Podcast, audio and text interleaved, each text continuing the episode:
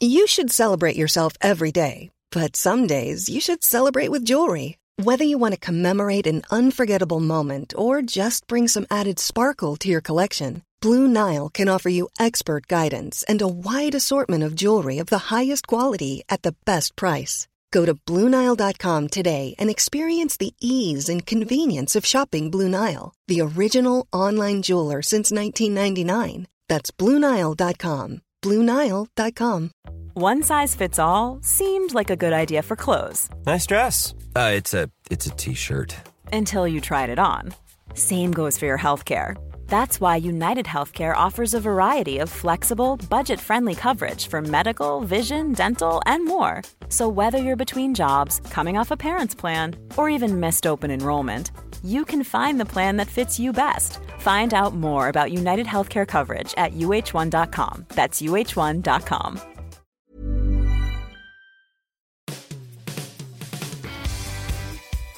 Welcome to the Football Writers Podcast. My name's Mike Calvin. I'm joined by Dominic Fifield of The Guardian and John Cross of the Daily Mirror.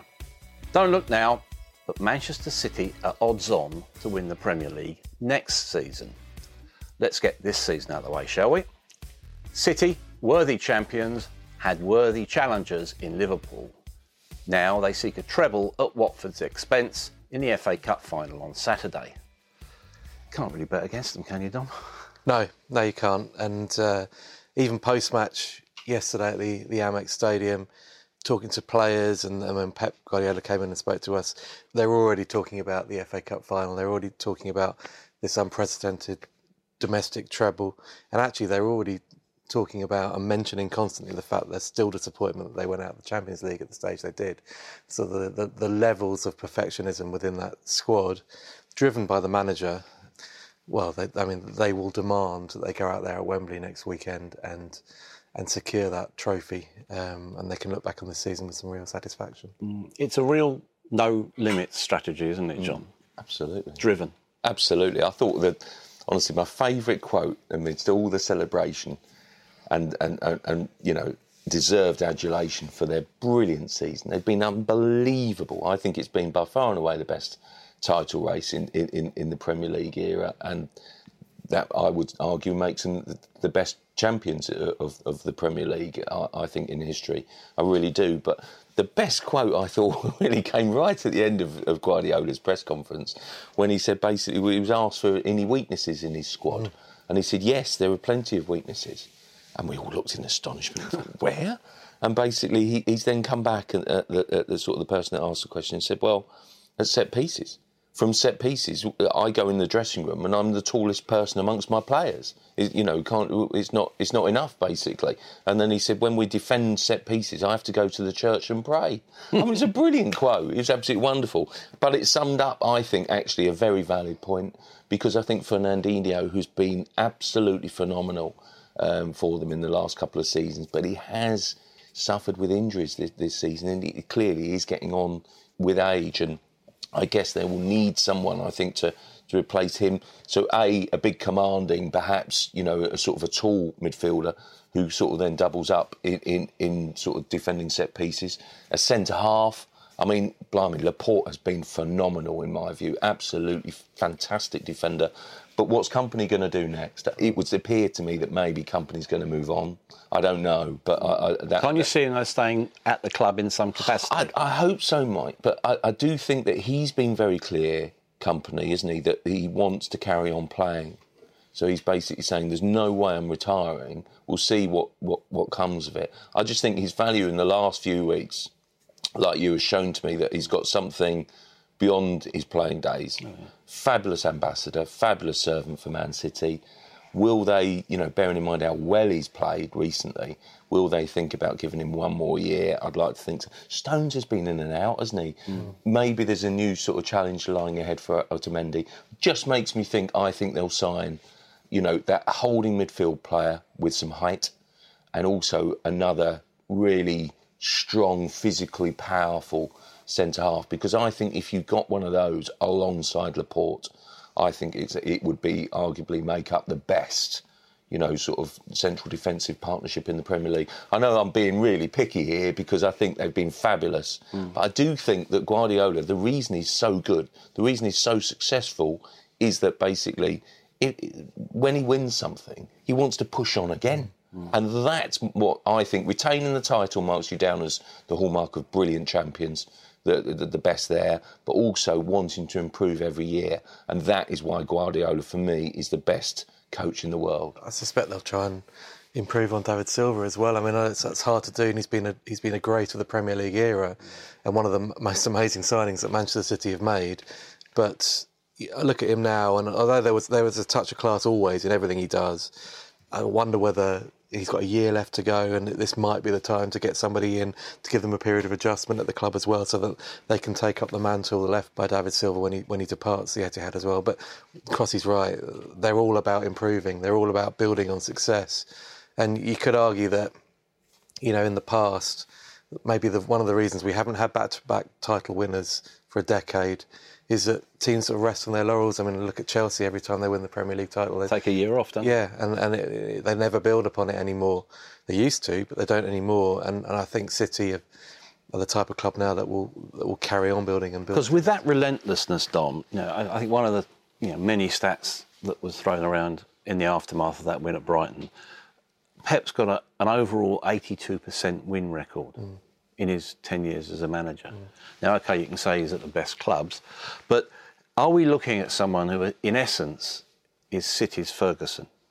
I, I don't think Pep will will have the longevity of a Ferguson. Mm. I don't think he would want to do that. I think we saw with, with Bayern Munich, he gets to the stage where he needs to move on. He might even need a break just to recharge his batteries because look at the intensity of the man. I mean, even before the game yesterday, he, he, he did his usual thing where he came out to the dugouts and sat there. I was I was out out about an hour before kickoff, and it was before the players had come out. Because those dugouts are very close to the yeah, box, very very just yeah. just in front of the press box, and he was sitting there on his own. He done he did, did, a few sort of selfies with some of the fans, which was which was nice, and warmed him to, to the locals, so to. But then he went and sat there in his seat, and his his foot was jiggling up and down. There was an agitation to him. He was obviously a bit nervous, and he was just surveying the scene. You just look at it. The man was already completely engulfed in what the occasion was going to be about. And, you know, he'd done all his preparation. His players must have known what they had to go out and do. But it consumes him. And it must get to the stage where he just needs a little breather just to recharge his batteries and then see where he goes again. Uh, it's not now. I mean, he, he suggested post match as well that he, that he, needs that time to hmm. recharge. Mm. And the intensity of a season does take it out of him. But but it's not yet because there's still work to be done at City. There's still a third Premier League title in a row. There's still the Champions League. There's still stuff that he needs to achieve at City before he's satisfied. Yeah, know, just to clarify that point about the 82%, I wasn't talking about a win record, which would be absurd when you think about it, but it's actually 82% of the points available that he's taken. Yeah, amazing. Um, so in that, if we're looking at the battle of the managers or whatever you want to call it, compare and contrast Pep with Jurgen Klopp. I, I, think the one thing that really strikes me through through this incredible battle, and it has been sort of toe to toe, is the respect shared between the two two managers. I do think they they they clearly play differently. I think in that basically Liverpool are so much more of a pressing team. I think, and don't get me wrong, City are obviously clearly very good at that themselves. But I think the energy that that, that, that they that they expend into playing that way. I think everyone could see that, and it was brilliantly illustrated last week at Anfield. But I do think they're incredibly tight and close, and I think Klopp, his con- I think his connection with, with players is crucial. His connection with the with the fans. That's not to say that he's not, you know, Guardiola's not adored, but I do think that that, that sort of Klopp feeds on that energy from indeed Anfield and you know the Liverpool fans generally. Mm. But I do feel at times you, you get the sense that the players would run through brick walls for Klopp, and that's the sort of momentum that he builds from, from having those those connections. I think that probably Guardiola might be better tactically, and I think that the way he builds play can make City, I think, slightly more attractive to watch. Although Liverpool completely, I think, at times blow you away. Mm. What I'm trying to say is that basically, ultimately, I think they're very, very similar both in, in, in style and, and in, in, and in stature. But I think right now Guardiola does have a little bit of, of an edge on Klopp. He, he needed to, to to kind of take City on and basically after I mean I'm sorry, but it's clear for all to see that Liverpool, the turning point in this title race was the Merseyside derby, mm. because that was the day that Liverpool, during a spell when they weren't playing at their absolute best, mm-hmm. it was a nil-nil draw, and that was the day that basically dropping points meant that it was back in City's hands, and until that point, then basically it was in Liverpool's hands, and then from then on, City midway through that period, they've been on a 14 game winning run to clinch the title. That was the that was the standard set by, by Liverpool and saying that's what you'll need to do. And I think I go back to that point about the respect that is clear between the two managers. And I think that basically, if you look, go back through it, they've not once criticised each other. I don't think there's been little, you know, pokes, but not not not on a you know a previous sort of scale of mind games or kind of you know really sort of ugly spat or anything like that. I think there's genuine respect because I do think the guys in many ways are, are very similar, but I do think Pep still maintains a slight edge at the moment. Yeah. Is is Klopp say more empathetic? And and that probably suits a club like Liverpool, where essentially they, they turn their their star players into heroes, don't they? Folk heroes. Yeah. Whereas Manchester City it's almost more machine like. And I don't say that in any sort of disrespectful way. It's actually the individual is yeah. subjected to the collective. And, and Guardiola acknowledged that yesterday. He said that we don't have somebody who's going to necessarily dribble past five players and score a wonder goal, or maybe do that 15, 20 times a season. Um, they have amazing players in virtually every position. Well, actually, in every position. I mean, the, the team and squad at City is is mouthwatering, but it is very much about the collective. It's uh, you're right. It's a machine, and and it's a machine that has been set up to, to work the Guardiola way. Um, it's it just clicks, but it, it, didn't at first. But it took and it took its t- taken its time to sort of calibrate it to, to work in this way. But it, it now is a machine in, in, in Guardiola's own in image. Yeah, yeah, I think they're both at the right clubs. I mean, Klopp is perfect for Liverpool for the sort of feverish passion that that, that um, well, that comes from that club. I mean, we, have all seen it in European nights, but we've seen it over the course of a Premier League season now, as well. And but City, we should acknowledge perhaps that City did did it this season, 98 points, held off that challenge, despite Fernandinho's absence with injuries quite regularly, despite De Bruyne being out for 20 games through injury. Um, he was their best player last year. Yeah, absolutely, and and they've they've still maintained the standards. To I mean, even you could argue even without. I know Mahrez scored a wonderful goal yesterday, but he was their one major addition last summer, and he's what's it fourth Premier League start of the calendar year yesterday. Um, so he's not made perhaps the the impact that you normally a sixty million pound player would expect to to make in a team. So it is hugely impressive. Um, and it, I just, I mean, I feel sorry for that Liverpool's season hasn't yielded that, that trophy because they have been exceptional. It's just that City were that bit more exceptional in the, in the in the final count. Well, they've got the Champions League final, as we yeah. well know, haven't we? Um, and it's, there's an interesting another comparison between the clubs. They're the goalkeepers. Mm-hmm. Um, Ederson, 20 uh, clean sheets. Alisson at Liverpool, 21. Now, yeah, Dave Priest, late of this parish, now in freezing, freezing somewhere north of, north of here. he basically saying that Ederson's probably his goalkeeper of the season. Mm. Um, what do you think? I, would probably agree. Yeah, I, I, do think Alisson has made a world of difference to Liverpool. Mm. I know that's probably the most obvious thing you'll hear, you know, but because but you, we've gone from Karius to, to Alisson, and I think Alisson is he's a bigger goalkeeper, isn't he? he? Fills the goal more. I mean, sometimes I look at Ederson, I think, blimey, how, how tall is he again? Because he can look a sort of almost like, you know, sort of when he, he doesn't feel the goal, he looks like a pint-sized midfielder. And he can certainly play in midfield. But, and I think that Alisson is the more commanding goalkeeper.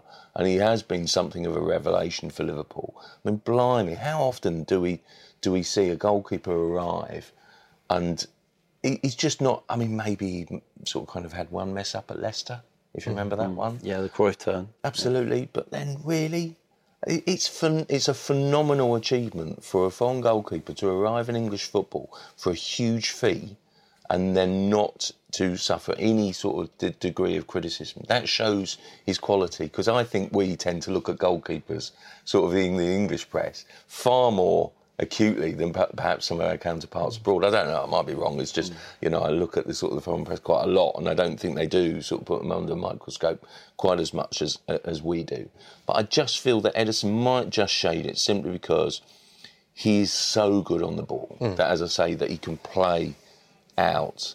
You know, can he? I mean, Alisson, I think, was responsible for for some fantastic saves, but I think Ederson is is that more comfortable. Perhaps his lower centre of gravity is sort of kind of defines that. But he, he begins attacks. He never panics, Yeah. and uh, and he never gets caught on the ball. It's remarkable. But they're right for their respective clubs as well. I mean, Ederson does fit into the system. Mm. He's exactly what Pep Guardiola is. And he also arrived in English football and just hit the ground running. And, and last season was sensational. This season just as good. But Alisson, I mean, look at Alisson against Barcelona last week. We sort of forget that. I mean, it's the, the goals at the other end. But I mean, he, he pulled us some sensational saves in that in that game. And he, he almost does it unnoticed because we're drawn to Salah, we're drawn to Mane at the other end of the pitch. And uh, he, he has been brilliant in his own way. And for Liverpool, not only have they turned a 25 point deficit into a one point deficit in a season, but they've also be- become the stingiest defence in the division. Yeah. I think they've won better than, than City, 21 goals conceded. Look back and remember the laughing stock that Liverpool's back line was not that long ago, and now they're the best out there. Mm. Says it all. It wasn't quite enough, but it says it all. Yeah, well, if you're talking about laughing stocks, you think about Manchester United, and it's really sobering. Only two clean sheets at home this season, fewest of anyone in the Premier League. That tells you a lot, doesn't it? Absolutely, it is. Yeah, yeah, they just. I don't know what's happened there, but it's been that, that, that sort of you know breakdown at United. But it just shows you that that sort of kind of your home form, your home results are the base of everything, doesn't it? Mm. Really, I mean, it's just you know Anfield has become a fortress. And sometimes the well. goalkeeper is only as good as the people in front of him. Isn't Yeah, it? definitely, and I think I think yeah, De Gea has been ex- horribly exposed. I mean, we, I, I, I still think we think you're if you are asked a straight question, who's the best goalkeeper in the world? I think the kind of natural reflex answer i- is basically you say David De Gea. You, we've got it on sort of almost you know auto cue. It's in the sub, subliminal. You know, it's in your subconscious. But I have to say, it's it's been a bad year, and I, when I say that, it's been a bad sort of 12 months in, in that basically I think the build up to the World Cup he was he was flawless. I remember people saying it after he had a really good game at, at Watford really early in the season, or you know this proves he's, he's the world's number one. Well, it doesn't. It really doesn't. If you've been watching him, you mm. know, and then through you know through the World Cup, his his star has fallen, and I think that he is the the ultimate shot stopper. He's the ultimate reflex goalkeeper. He's the, also the ultimate goal line goalkeeper, mm. if you see what I mean. Mm. Because his, his reflexes are phenomenal, and he, he will still have amazing performances, like against Tottenham at Wembley. But I do think that the art of goalkeeping has evolved, and I felt for a long time Hugo Lloris was the best of both worlds. So he was the sweeper keeper, really good with his feet, and a fantastic goalkeeper, which I still think he is. He's won the World Cup, so he can't be that bad, but he's not quite as good as he was. Mm. And I just think that there's still room for improvement for Ederson and Alisson, who are on the upward scale, whereas I think David De Gea is playing like a, a goalkeeper who his goal, style of goalkeeping is going out of fashion, but I also think he's perhaps got his mind elsewhere. But you couldn't. I mean, David De Gea couldn't play like Ederson or Alisson because he he's not going to give the ball to No. Phil Jones or Chris Smalling or mm. even Victor Lindelof. He's and, and expect them to sort of be able to get out of a press or whatever. Mm. He just looks like a goalkeeper that that was brilliant and was was single handedly keeping a team afloat, and then uh, it has to become a point where the inadequacies of everybody else around him hmm. is go- he's going to suffer. I mean, he, just he wears you to. down. Yeah, it's hmm. got to. It's got to. And once the confidence suffers, then he won't be at that stellar level anymore. But I'm sure he'll get it back. I mean, he's an absolute. He's a, he's a brilliant hmm. goalkeeper still. Yeah, yeah. Staying on that goalkeeping theme, Dom, um, with Watford, FA Cup final, is an FA Cup final the time and place for sentiment. I'm thinking in terms of do Watford go with their heart, which would be to keep Heurelho Gomes, or their head, which would be to say, well, Ben Foster probably has been our number one, he should play in the final. Yeah, it's a, it's a, it's an awkward one, especially when you've gone through the entire tournament or you know cup competition playing one man. Mm. Um, and I mean, look, if I was if I was a manager, I'd I'd want to go with my strongest team, and Ben Foster is the better goalkeeper at the moment. But I can sort of see the sentiment. Look, on his day, Gomes is still excellent, um, but I still I think I think Foster gives you a better chance of repelling what is likely to be a barrage at, at Wembley again from from Manchester City. Um, but but you know it's yeah they're, sent, they're they are sort of romantic occasions, aren't they? FA mm. Cup finals, um, and maybe maybe the romance of the competition dictates your selection policy on the, on the day. I, I mean, logically speaking, you go with your strongest your strongest lineup. Mm. It is difficult, you know, not to be influenced by a player's personality. Mm. Gomes is is a, a lovely guy. Mm. You know, he's someone who's going to retire at the end of the season, become a, a pastor. You know, a man of great moral codes. Uh, but as a goalkeeper, sometimes he's like a frog in a blender, isn't he? He's all over the place. Absolutely. What would you do? Oh, I, would go Foster all day long. Forget his sentiment. Sorry, it's gone. You're at Wembley. You want to win a trophy. I, honestly, down the years, it's driven me to distraction. I've, I've watched a lot of Arsenal down the years, and Arsene Wenger was incredibly loyal to his number two goalkeeper who played in the Cups. Mm.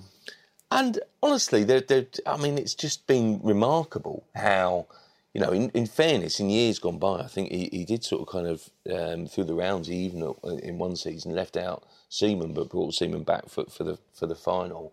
But then in, in more recent times, he, he's rotated it between, and then I think there was one season when I think even Wojciech Szczesny was sort of ostracised from the, from the first team, but then brought back for the cup final. No one could quite believe it. Um, Who would you play in Baku then? But then, then you know, more recently, you've had Cech and Ospina, yeah. yeah.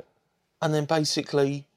He, he's basically gone for Ospina, who I've always felt needed a stepladder to reach the crossbar. and like Cech is a, one of the all-time greats. This was a, we we went and saw Petr Cech last week and did sort of in, interviewed him, and basically, this, this, was the great irony about our conversation was that Petr Cech registered his, his biggest frustration, his biggest disappointment from his time at Arsenal was that he signed for Arsenal in the hope of not a not only trying to help them win the Premier League, and he thought 2016 was the best chance, but almost I felt that it was almost more important yeah, to him in the way that he said was that basically I would help them improve on a European stage, and and then he basically said after all that, I get there and they don't play him in the Champions League. I mean, it was just it was just incredible. And then it goes round full circle. He's lost his status now, perhaps as as Arsenal number one, and Bernd Leno um, is, is his first choice.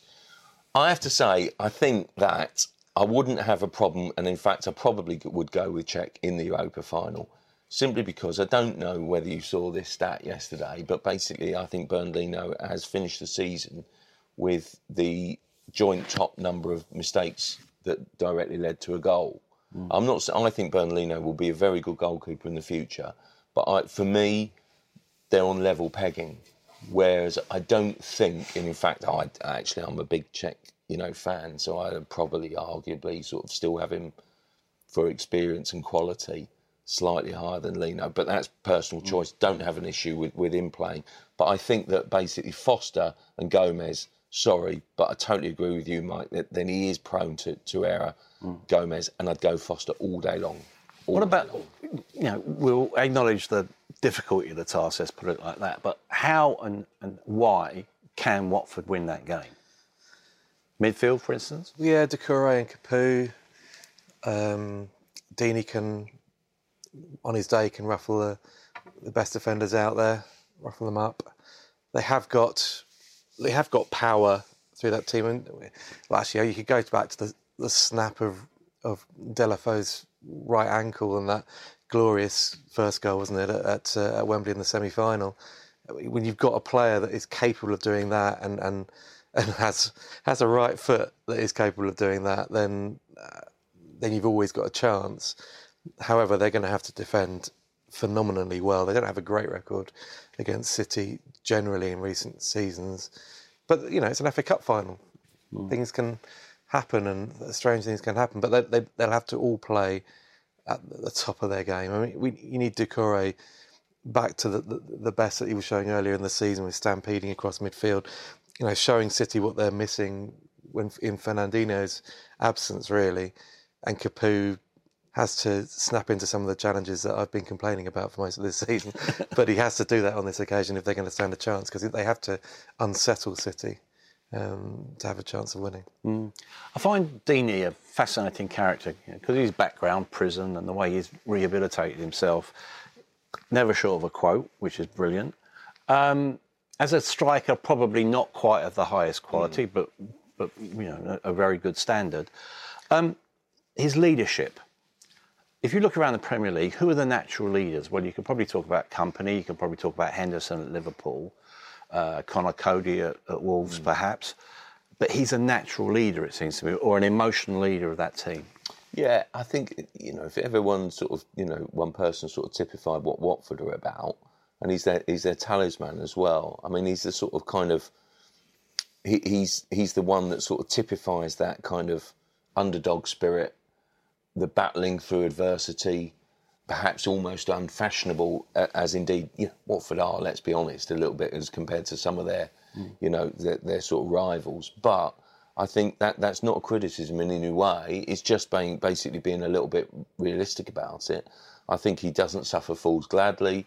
I think he's kind of, you know, rough and rugged and a bit sort of, you know, rough around the edges as well. But I, you know, I, I personally don't think he's ever really been particularly close to sort of the England shout, and and I don't know whether that's kind of.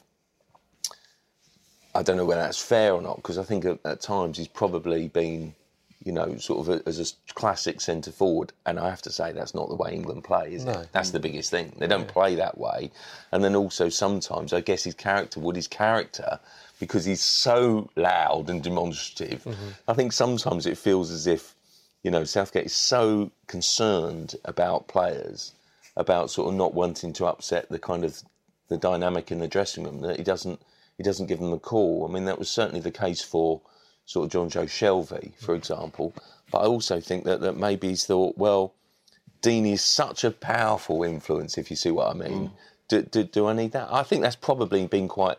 I think it's been harsh on Deeney, is what I'm trying to say, that he's not had an England call because in other eras, eras in other spells, I think arguably he would, and I'm sure that would give him, you know, a great deal of pride. But he's been so good for Watford, mm. and there's been times I think in the last couple of years at various stages where they've, I think they've probably looked at moving him on. Yeah. I don't think that's unfair to sort of mm. say that, but each time he's come back and proved them wrong. You know, he's maybe sort of star waned under Materazzi, and I, you know, I don't think that basically he was sort of flavour of the month then, and you know, maybe he was again he sort of kind of spoke out quite a lot then, didn't he, and mm-hmm. sort of upset upset the apple cart, shall we say, amongst the hierarchy. And and yet actually, I think all his points have been have been proved right, really. So I think he he's a hell of a leader, and he's a hell of a person. I think for some of those Watford players to look up to and respond because they are a sort of a mix and match sort of mm. sort of team. Well, the, the nature and, of the sort of business plan makes sure you know people don't stay there a, yeah. long, long, no. a long time, do they? Another leader that probably emerged last week was, was Harry Kane, even though he wasn't playing in Amsterdam. Do you expect him to play in Madrid? I do actually, yeah. I, I mean, I think he will. Well, whether it's sensible or, or, not for him to do so is another matter, and that's I mean something that the Spurs medical staff will be monitoring. But but we're knowing Harry Kane, as we've seen with England and he has this reputation for the injuries that happen so regularly, particularly with the ankles. He always seems to come back slightly earlier than people imagined uh, initially, or maybe he's sensible. Uh, maybe that's why they keep happening. um, but look, this is a such an occasion, mm. and he has. He'll be looking at it thinking, "God, uh, I've got to, I've got to be ready for the Champions League final because it is Tottenham in the Champions League final. You know, who would have thought this was happening? But then also he's got the following week, he's got the Nations League and a chance to lead his country into a tournament um, to, Which to is win. it. even bigger, of course. Well, well, yeah. Do you think that will be? An, do, you, Don't start laughing. do you think that will be an afterthought? Because if you think it certainly will be, No, I don't think it will. what for Liverpool and Tottenham players? Not for those players. No, I, I genuinely think that they're desperate to. They are massively up for it. Yeah. They're really fired up for it. I think the timing is horrendous. Yeah, I mean, that basically now we've got two teams who supply a hell of a lot of England yeah, England up to ten, isn't it? It, it's crazy. And uh, I mean, Gareth Southgate, what on earth can he do? Mm. Because basically, he's got to pick those players. Yet, by the same token, a lot of those players are kind of on the on the line, if you like, ba- bearing in mind of carrying injuries, niggles, fatigue Mm. Coming back problems. from injuries as well. Yeah, I mean, honestly, it's such a big ask for him. I bet. I bet he includes Harry Kane in the squad on Thursday. yeah, yeah. Yeah, well, I say he's doing it on Thursday. Do you expect any, not, not new names, but surprising or emerging names? What about Lewis Dunk at, at, at Brighton? I thought has been terrific. Oh, he's been fantastic. Dom's not quite having I'm it. sorry, I've seen Lewis Dunk in the last few uh, in this run in, and it's been a difficult time at Brighton, as we probably discuss in a minute. But um, I think he's. And when you talk about leaders, Lewis Dunk has a reputation for being a leader. I don't think he's. I don't think he's been that tub thumping leader that they needed him to be of late. They they were brilliant at, in defending um, at Wolverhampton Wanderers, where they got a very crucial point, but they looked like little boys lost in a lot of the games up to that. Bournemouth at home, Cardiff at home. I mean, I've, I've I witnessed an it was an implosion that night. As soon as Cardiff's first goal, the first thing that went wrong for Brighton that night, there was there was no leadership out on that pitch, and and that has ended up costing Chris Hughton his job. Um, I'm not saying he should have demanded more of Doug Lewis because I think it's a it's a strain on on Dunk and Duffy in particular because they were the rocks upon which that entire Brighton side has been built. Maybe with with Glenn Murray at the other end, but when they have their little crisis of confidence, which they they did have, there wasn't much else at that at that club, unfortunately. So uh, I don't I'm not I don't share the I don't think Lewis Dunk has either shown enough on the international stage yet in his appearances for England, and I, and I don't see him necessarily as a, as a player that Southgate can can lean on, even at where he might be short of centre halves. Mm, I completely disagree. But there you go. So all about opinions. Why? Why do you I think he's a re- I think he's a really powerful, strong centre half. I think he's comfortable on the ball. I think yes, I, I would agree. Like a lot of players, you know, in Brighton, second half of the season, has probably suffered a bit. But actually, I think him and Duffy have been the ones that have, have kept them in the Premier League. And I think that they're basically some of their. But I mean, obviously, they give him such a base, and uh, I, I think they're, you know, I think they're really good. And I think he is a, yeah, I think he's a quality centre half. I think that basically, I probably look at it and think it was a straight choice between him and Tarkowski. So I think that's the obstacle that he's up against, and maybe Tarkowski being in the squad a few times now, basically might give him that edge. Because I think if you look at it, the others are sort of well established, and you know I think they're sort of even Michael Keane's established. Obviously, I think he's had a really good second half of the season. You know, John Stones Despite not playing that often. At no, City, no, yeah. absolutely, and you know Joe Gomez will clearly be much more of a centre half for England, Yeah. Hmm. you know, than right back. And Such a, I mean, it'd be such honestly, a there's fillip a, to have there a, yeah, absolutely, he'll make a world of difference, and there's a good pool of players. Basically, is what I'm trying to say.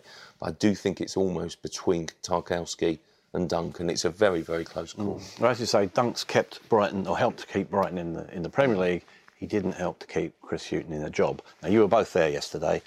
I think we're all saddened when we see someone like Chris lose his job because, you know, by common consent, he's a man of huge integrity and uh, is also a pleasant man to deal with, you know, in, in the way that we do so.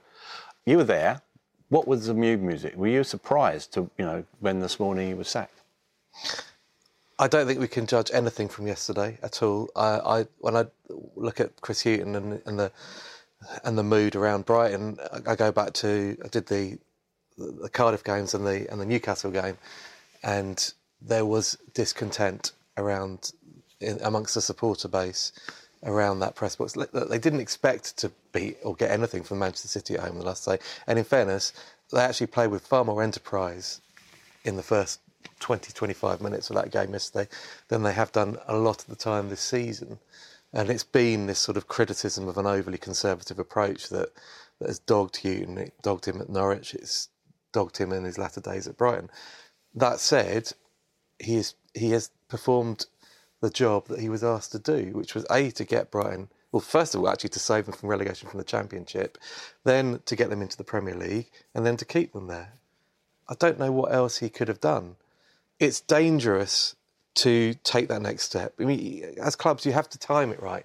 When you, you, you want to be more progressive, when you want to be more expansive, when you feel you have a squad that is able to play a different kind of way and establish them at mid-table Premier League level. And I don't think, given the recruitment mistakes that have clearly been made at that club, most notably last summer when they spent an awful lot of money on on players that haven't No return at all. at all, haven't come off. I don't think that's his fault. I don't think that's Chris Hughton's. It's nothing to do with him. That's the that's the recruitment department that have let him down badly. So it's just the old story of a club with ideas beyond its station. Potentially, yeah. I mean, listen, I think they have got ideas, uh, better ideas, I think. And whether that is above their station, we'll, we'll, we'll have to wait and see. But what, what has struck me over, and I have to say, I, I slightly disagree with Dom simply because we've sort of had this discussion before that at the end of his press conference, Chris hmm. Hughton, he just, I mean, he's such a nice guy, Chris. He's an absolute pleasure to deal with, as are Brighton, I have to say. Brilliant club to deal with. And basically, he got up at the end of the press conference and he basically just just said a few words. Basically, thanks for all your support, guys. Really appreciate it. Been a sort of a pleasure dealing with you. And he then sort of, I felt, said said something along the lines of hopefully, but very pointedly, hopefully, see you next season, sort of thing. Really, So I had the feel of a farewell I speech. did, and then just I, I read it completely the other way. It's just really weird. He, yeah, well, just as he left the room and he said, "Oh, kind of, you know." To, to us sitting over that side of the room, basically, what what you're doing in the summer? And I just sort of said, yeah, more football. And he sort of then sort of said, yeah, football. And then basically, I need a something like, you know, I need a break from it all, sort of thing. And I thought, mm. and I just thought, but I still, I must confess, you know, I didn't think they'd do it um, so quickly in terms of the next morning. And indeed, you know, I thought if if they did do it, I thought they.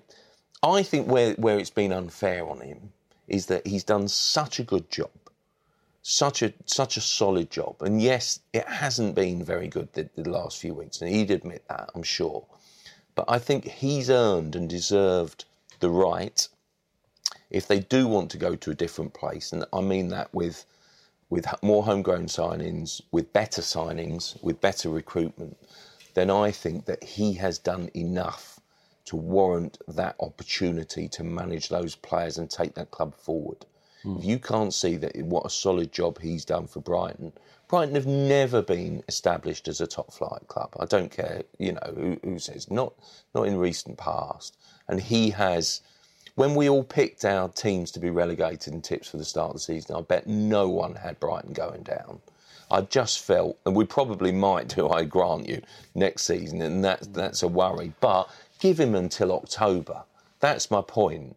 And then basically give him that opportunity to get welcome those players in, make some squad changes. Yes, some of the players have not been good enough, but he deserved that right, and that's what I think the disappointment is. I think we've all been around the block long enough to realise that the next man's probably in place. Mm. You look at Dan Ashworth, his sort of, you know, forgive the pun, DN, his DNA is young, technically astute, empathetic head coach. Uh, who do you think Brighton will be looking at, and who do you think they'll get? Well, what are we talking about? well, basically, I, I think we're both of the view that basically, right, you know, if they've got a very short short list, right, right at the top will be Graham Potter of Swansea, who I think is sort of, you know, has done a decent, decent job. A very good Difficult- job in terrible circumstances. absolute difficult circumstances, and there's been a bit of frustration there. I'm sure that they'll lose a couple of players this summer as well. Mm. You know, obviously Dan James being one, and then basically, I'm sure that that job would appeal to him. You know, if he mm. could move from the Championship to a club, which I have to say is still incredibly well run at Brighton, mm. and still looking to progress, then I'm, I'm sure he'd do that. I don't know that it's done as such, but I think that if all parties could agree, then Yeah. then maybe it's the most likely at this stage. It's interesting that this has happened now, and that, that, say David Wagner took that Schalke job last week because he was a he was a figure that was was talking about staying in the Premier League, wanting to stay in the Premier League, and I would have thought that, that would have been the type of fit that he would have liked. Yeah. Um, coming into to Brighton. Look, Brighton's. We talk about above their station. Br- Brighton have got a stunning stadium. They've got a, an even better training facility at Lancing. The, the basis is all there. They, they just need the team to sort of catch up, and whoever takes that job, albeit, as you say, they they will appoint a head coach. The, the onus is going to go back just to recruitment. It's mm. just on recruitment. They've got to get that right. They've, they've got an ageing team. They, they're reliant upon a guy who's 35 scoring their goals. I mean, I love Glenn Murray to bits, but he is not. He's the wrong mm. side of, mm. of his mid 30s. Um, it's it, it'll all boil down to that, and Yeah. and they do, have to get that right. do either of you expect any more Premier League managers to go in the next couple of weeks? Here's a case in point. I don't expect this to happen, but should it happen? Should Manchester United accept that they probably made a mistake and rectify that mistake? the, the biggest single mistake that they've made, I think, was that, that in everything that they said and did in December, which was get rid of Jose Mourinho and bring in Ole Gunnar Solskjaer, was to say that Ole Gunnar Solskjaer is highly unlikely to be the long-term manager. And basically, on the back of a remarkable winning run, hmm. particularly away from home, they're basically setting records. Which, when you do that for Man United, it's got to be something special. Where I think they then basically made a terrible mistake and shows their naivety and the lack of leadership from above is to jump the gun and having said previously they'll make a decision on in, summer, they they got caught up in a wave of emotion and momentum, particularly on the back of Man United's remarkable win in Paris to go progress in the Champions League, and said, right, we're going to give Ole Gunnar Solskjaer the job, and they did it um, you know, during stroke at the end of the international break. And I just think that from that moment on, says everything you need to know about this group of players, which will ultimately, I think, let any manager down, not just Solskjaer. And that is fundamentally at the root of the problem, is that they switched off. They thought, oh, we've got the guy that we wanted in charge. Thanks very much. We'll take the foot off the gas. Results will tell you that's exactly what's happened. They've they've gone down the pan. They've missed out on an amazing opportunity to finish top four. Um, they crashed out, obviously not totally unexpectedly out of the Champions League, and they've switched off and they've let the manager down. Do they need someone stronger and more experienced? Yes. Should they do that now? Well, I have to say, I think that would be out of keeping with United's tradition. But they've really let themselves down by making that decision on a rushed basis and getting swept along by momentum. If you've got a really strong technical director or director of football, he says, no, we're going to leave it until the end of the season and then we'll make a judgment call. And I just feel that they've let the air out the balloon basically, and it feels so, so flat. And I think that arguably making that brutal call would probably be the right call. But I don't know, in the grand scheme of things, whether United and their tradition and their DNA of giving legends a chance, I don't know whether that, that really fits. But that's me getting sort of a, a sucker for a good story and sort of a fairy tale appointment. Sure. Some questions actually from the, the viewers and listeners. Two actually on Manchester United. Vernon Grant asks, what one word would the panel use to sum up Manchester United's season? Mine would be lamentable. Is it time they put their trust in kids? Panicked, trusting kids. Well, if the kids are good enough, yeah, I guess it's a. But but unfortunately, they, they have a a sort of strategy, if you can call it that, of bringing in stellar players who are to make a, a squad that is effectively just a, a, group of individuals who are all um, almost playing for themselves. There's no. You look at City and what they've done, and they've got a system. You know exactly what they're doing. Look at Liverpool. He's brought specifics in to improve the collective. It has worked. Nothing United have done in the transfer market has worked. In fact, when they got linked with Dan James, you, you look at that, the young winger of considerable talent, and you think actually that's that could be the first thing United have done right in the transfer market for some considerable time. Um, everything else is haphazard. There's another word, haphazard. Do that, um, or shambles. yeah. I was going to say drifting, just because it feels like I, I was torn between drifting and mediocrity. Have I cheated there? I probably have. But um, We'll forgive you, mate. Don't worry. I just, I just cannot believe that Man United. I mean, we used to think of Man United would be- always be in the top two, and and now we think it's a struggle each year to be in the top four. We remember Liverpool in the early 90s, don't we? We, we Yeah. remember what happened there, and it was a, Maybe almost a similar through sort of thing. cycles, yeah. But I just feel that Man United is, is this monster. They've got so much wealth, they've got so much marketing, they've got so much power that, that this really shouldn't be happening. They should be buying better. You know, they've got this amazing sort of tradition that, that still attracts. Yeah. Uh, Paul Fry asks, you know, Pochettino took over at Tottenham saying it was a five-year project. Uh, now they're in the Champions League final, top four again. How long will it take Manchester United to get back to that level? Five years or more, assuming everyone else will improve this summer? I think it will take five years, definitely. I think five years, if you can do it within five years, fantastic. But they need to completely rebuild. I mean, it's just you pick apart. There's worries over the goalkeeper. I, you know, I think arguably they've got to let him go. You know, the you know basically the right back. I was going to say the fullbacks. I mean, Luke Shaw has just been crowned Player of the Year. In that, you know, mm. probably it's not something that will fill him with. I'm sure it will, but sort of fill him with sort of particular pride because he's arguably been voted the worst. Sort of, He's the least worst player. Absolutely, you know, and, and fair play to him. He's, he's done all right. So I'm not really looking to sort of, you know, nail him. And basically, the centre halves have struggled. They've got Ashley Young playing for a large chunk of the season at right back. You know, he's he's he's so unfair on Ashley Young, who's always, I think, been very committed. He's not a fullback. He's playing out of position. And, you, know, people then absolutely rightly, you know, crucify him. Well, he's playing from memory, isn't he? That's he is. I mean, he's just gone. You know, He's- I do feel sorry for him. I think he's been a decent servant, fun enough. He's never complained. And, you know, midfield is an absolute mess. Up front, it's clear that Solskjaer doesn't really fancy Lukaku. And then basically he's gone to, to a different way. And Rashford, I think, is the one player who's maybe sort of still on an upward tra- trajectory. Mm. But there's so many holes and so so many errors within that squad. I just don't know where to start. So basically, it's a long, long rebuilding process. But you put, you know, basically, if you mention any player that's not within the sort of the top two or three in, in that particular bracket, the Man United fans go into complete meltdown, like you were saying about, you know, Dan James. And it's like, actually, you have to be realistic about this and say that if you are a top player, do you want to go to United at that stage? And Pochettino didn't buy his way or build that team on stellar signings, but he's really built that club up on intelligent signings. Mm. So, final point. So, we're looking forward to the FA Cup final. I still think it's one of the great days. Who's going to win?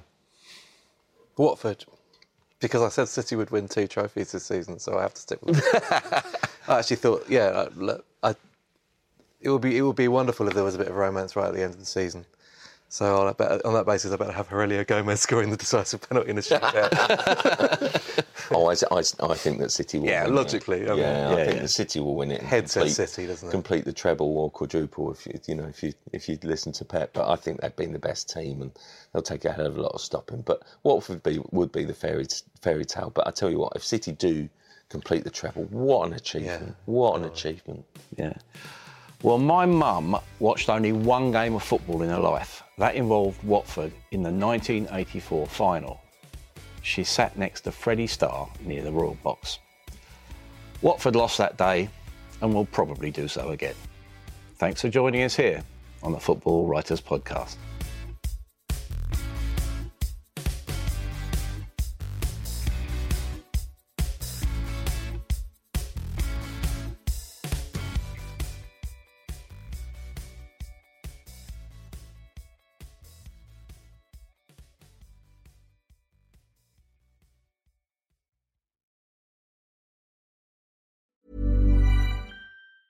Hi, I'm Daniel, founder of Pretty Litter. Did you know cats tend to hide symptoms of sickness and pain? I learned this the hard way after losing my cat, Gingy. So I created Pretty Litter, a health monitoring litter that helps detect early signs of illness by changing colors, saving you money and potentially your cat's life. Pretty Litter is veterinarian developed, and it's the easiest way to keep tabs on your fur baby's health right at home. Go to prettylitter.com and use code ACAST for 20% off your first order and a free cat toy. Terms and conditions apply. See site for details. When you make decisions for your company, you look for the no brainers. And if you have a lot of mailing to do, stamps.com is the ultimate no brainer. It streamlines your processes to make your business more efficient, which makes you less busy. Mail checks, invoices, legal documents, and everything you need to keep your business running with stamps.com.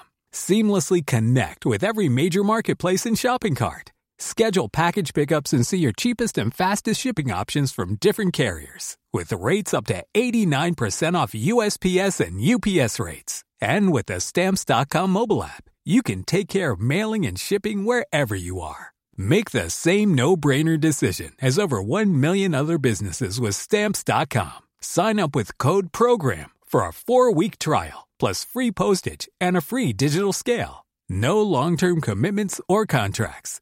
That's stamps.com. Code program.